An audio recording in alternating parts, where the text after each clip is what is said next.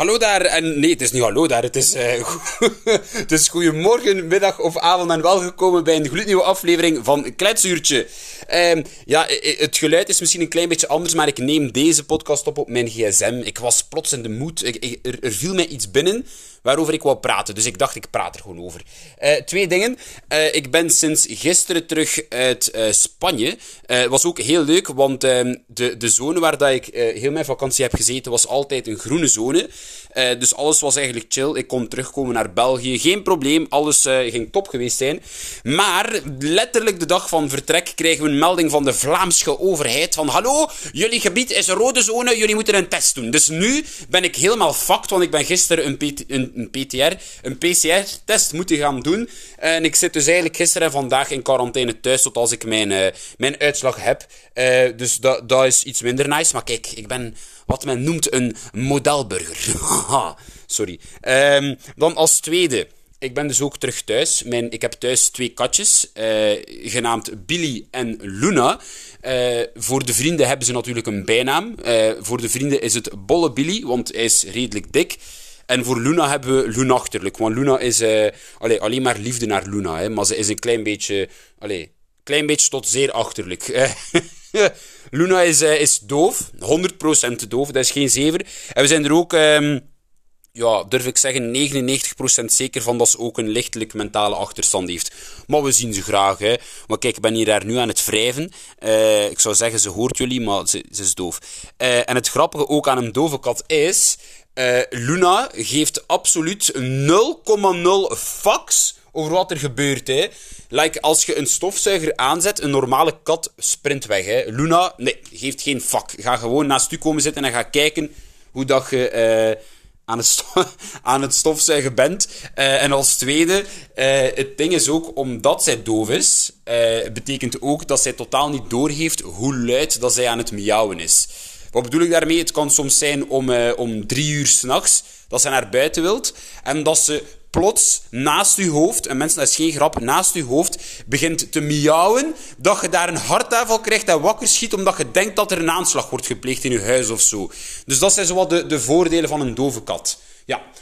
Um, dan als tweede, of is het eigenlijk al als derde, ik weet het ook niet. En het spijt mij ook als het geluid van deze podcast wat brakker is, maar ik zeg het, hè, ik neem het op op mijn gsm.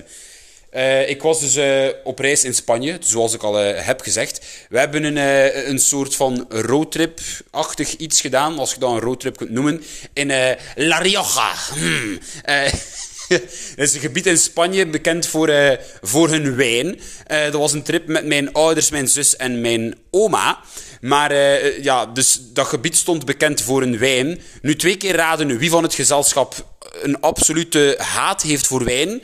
En hij heeft twee duimen. Het is Maximiliaan Verheijen. Ja, ik haat wijn. Het spijt mij. Maar what the fuck? We hebben daar dus een hele reis lang elke dag wijnhuizen bezocht. En dan gingen we daar naar binnen. Dan betaalden ze voor een wijnproeving. En dan zit ik daar echt zo gelijk een mongool van... Wat, wat doe ik hier? Echt legit, wat doe ik hier? Dus ze geven nu dan bijvoorbeeld vijf verschillende rode wijnen. En dan zit je daar in een ruimte met tien verschillende andere mensen die ook allemaal van die wijnen gaan proeven. Maar dat zijn allemaal kenners, die kennen er alles van.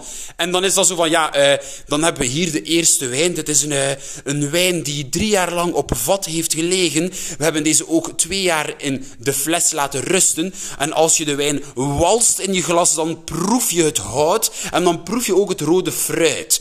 Meanwhile zit ik daar letterlijk bij elke wijn met mijn neus 50 centimeter diep in dat glas, maar dat ruikt allemaal hetzelfde. Elke rode wijn ruikt exact hetzelfde. En als je zegt dat dat niet waar is, dan zijn je een dikke leugenaar. Elke rode wijn ruikt hetzelfde. Ik heb nu wel door die vakantie het perfecte antwoord um, leren geven op de vraag um, naar wat smaakt de rode wijn. Dus deze is voor iedereen die geen idee heeft wat, wat, wat dat je moet zeggen als ze vragen aan u van ja, wat ruikt je, wat proeft je? Het juiste antwoord is altijd bij rode wijn, ik proef, houd u vast hè, ik proef rood fruit. als je dat zegt, dan, dan kun je ze nog net door de beugel als zo net niet dom. Snapte? Dat was ik. Uh, want ik heb daarvoor ook gezegd van ja, uh, en meneer, wat proeft u? Maar dan in het Engels. En ik zeg ja, ik proef, uh, ik proef rode wijn. maar ja, kijk, dus, dus dat is geen mop. Ik ken van wijn. Ik ben 26 jaar en het is iets wat ik nog altijd niet heb leren appreciëren. Uh, witte, witte wijn, rode wijn, roséwijn, ik haat het allemaal. Ik vind het allemaal ranzig. Het is niet mijn ding. Sorry, oké? Uh, en dan als, als, als, als tweede... Uh, ik kijk, of ik keek voor mijn, uh, voor mijn reisje door Spanje, keek ik heel vaak naar uh, de Netflix-series Elite en La Casa de Papel. Dus je hoort, hè, die, die, de accent, dat zit erin. Uh, dat, is, dat zijn twee Spaanse series. Als je die nog niet hebt gezien, kan ik ze wel aanraden.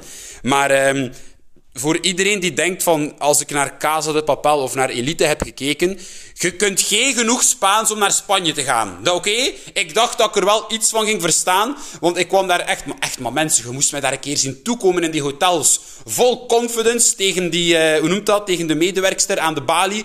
Ik daar zo, hola. Hola. En die, die, die mensen begonnen dan zo ook in het Spaans tegen mij te praten. En ik dacht van ja, ik ga dat perfect verstaan. What the fuck? Beeld u in dat je... Kent je zo de persoon met de domste blik op hun gezicht als je daar tegen aan het praten bent? Ah, wel, doe dan maar vijf. Dat was mijn gezicht toen als de mensen in het Spaans tegen mij praten. Dus het was uh, heel vlug van hola naar no hablo español. Want... en dan was het in uh, heel gebrekkig Engels te doen. Maar... Um, dat was mijn uh, ervaring in, in, in, in Spanje. Ik heb twee woorden gebruikt, denk ik. Of vier. Hola, gracias en no hablo español. Tot daar mijn, uh, mijn Spaanse kennis. Uh, de reis zelf was wel uh, heel... het, was, het was wel leuk. We hebben Bilbao bezocht, wat wel een heel leuke stad is eigenlijk. daar ga ik sowieso wel nog een keer naar teruggaan. Uh, en dan, ja, dat La Rioja, dat was echt zo een, een, wijnachtig ding. Maar ja, ik haat wijn, hè, dus uh, fuck dat.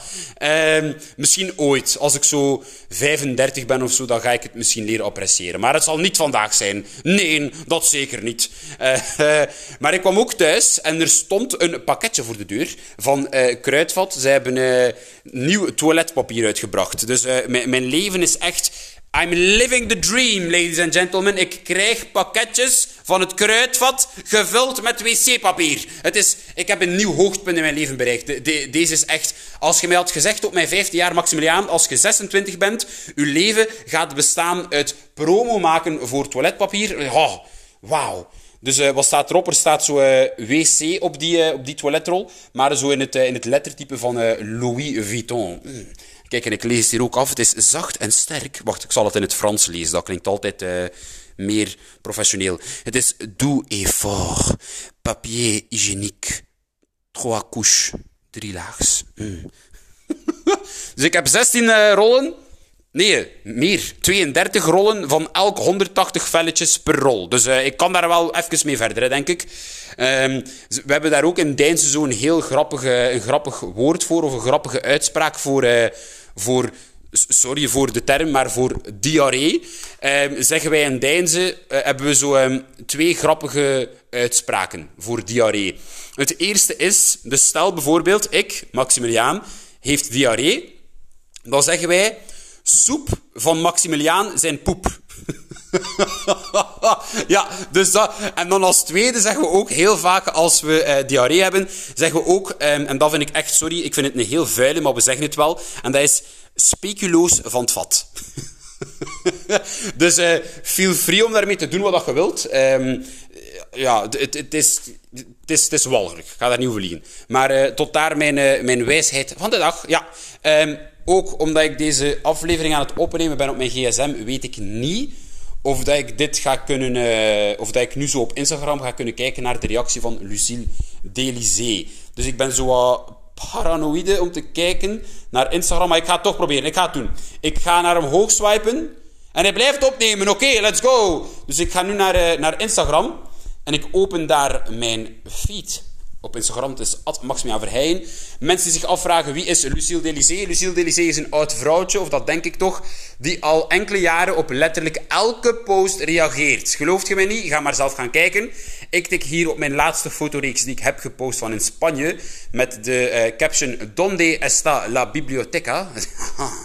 de community. Als je dat niet kent, dat is van de, de reeks de community, die uitspraak. Maar uh, dat was dus een mooie swipe-foto van allemaal heel prachtige foto's die ik heb getrokken in Spanje. En Lucille Delizee, haar reactie was Cher Maxi. Heel mooi en goed gedaan. De oude gebouwen zijn uniek en getuigen van een rijk geleden. Ik denk dat ze verleden bedoelt, maar we zullen het haar vergeven. Um, dat was het uh, voor deze korte podcast van Kletsuurtje.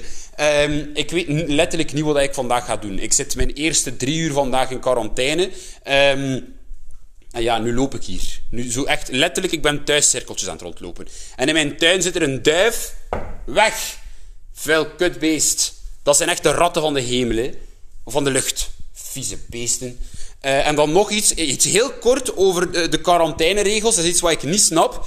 Um, in de regel staat er dat als je al corona hebt gehad, een maand of zo voordat je op reis vertrekt, dan moet je niet in quarantaine. Wat ik echt een belachelijke regel vind. Zo andere woorden, als je ziek bent geweest, kun je zogezegd niet meer het virus dragen. Dat is dikke bullshit, hè. Maar kijk, ik ga ermee stoppen, anders word ik er boos van. Um, dat was het voor deze aflevering van Kletsuurtje. Ik wil jullie bedanken voor het kijken. Het was heel spontaan. Um, tot de volgende aflevering. Vaarwel!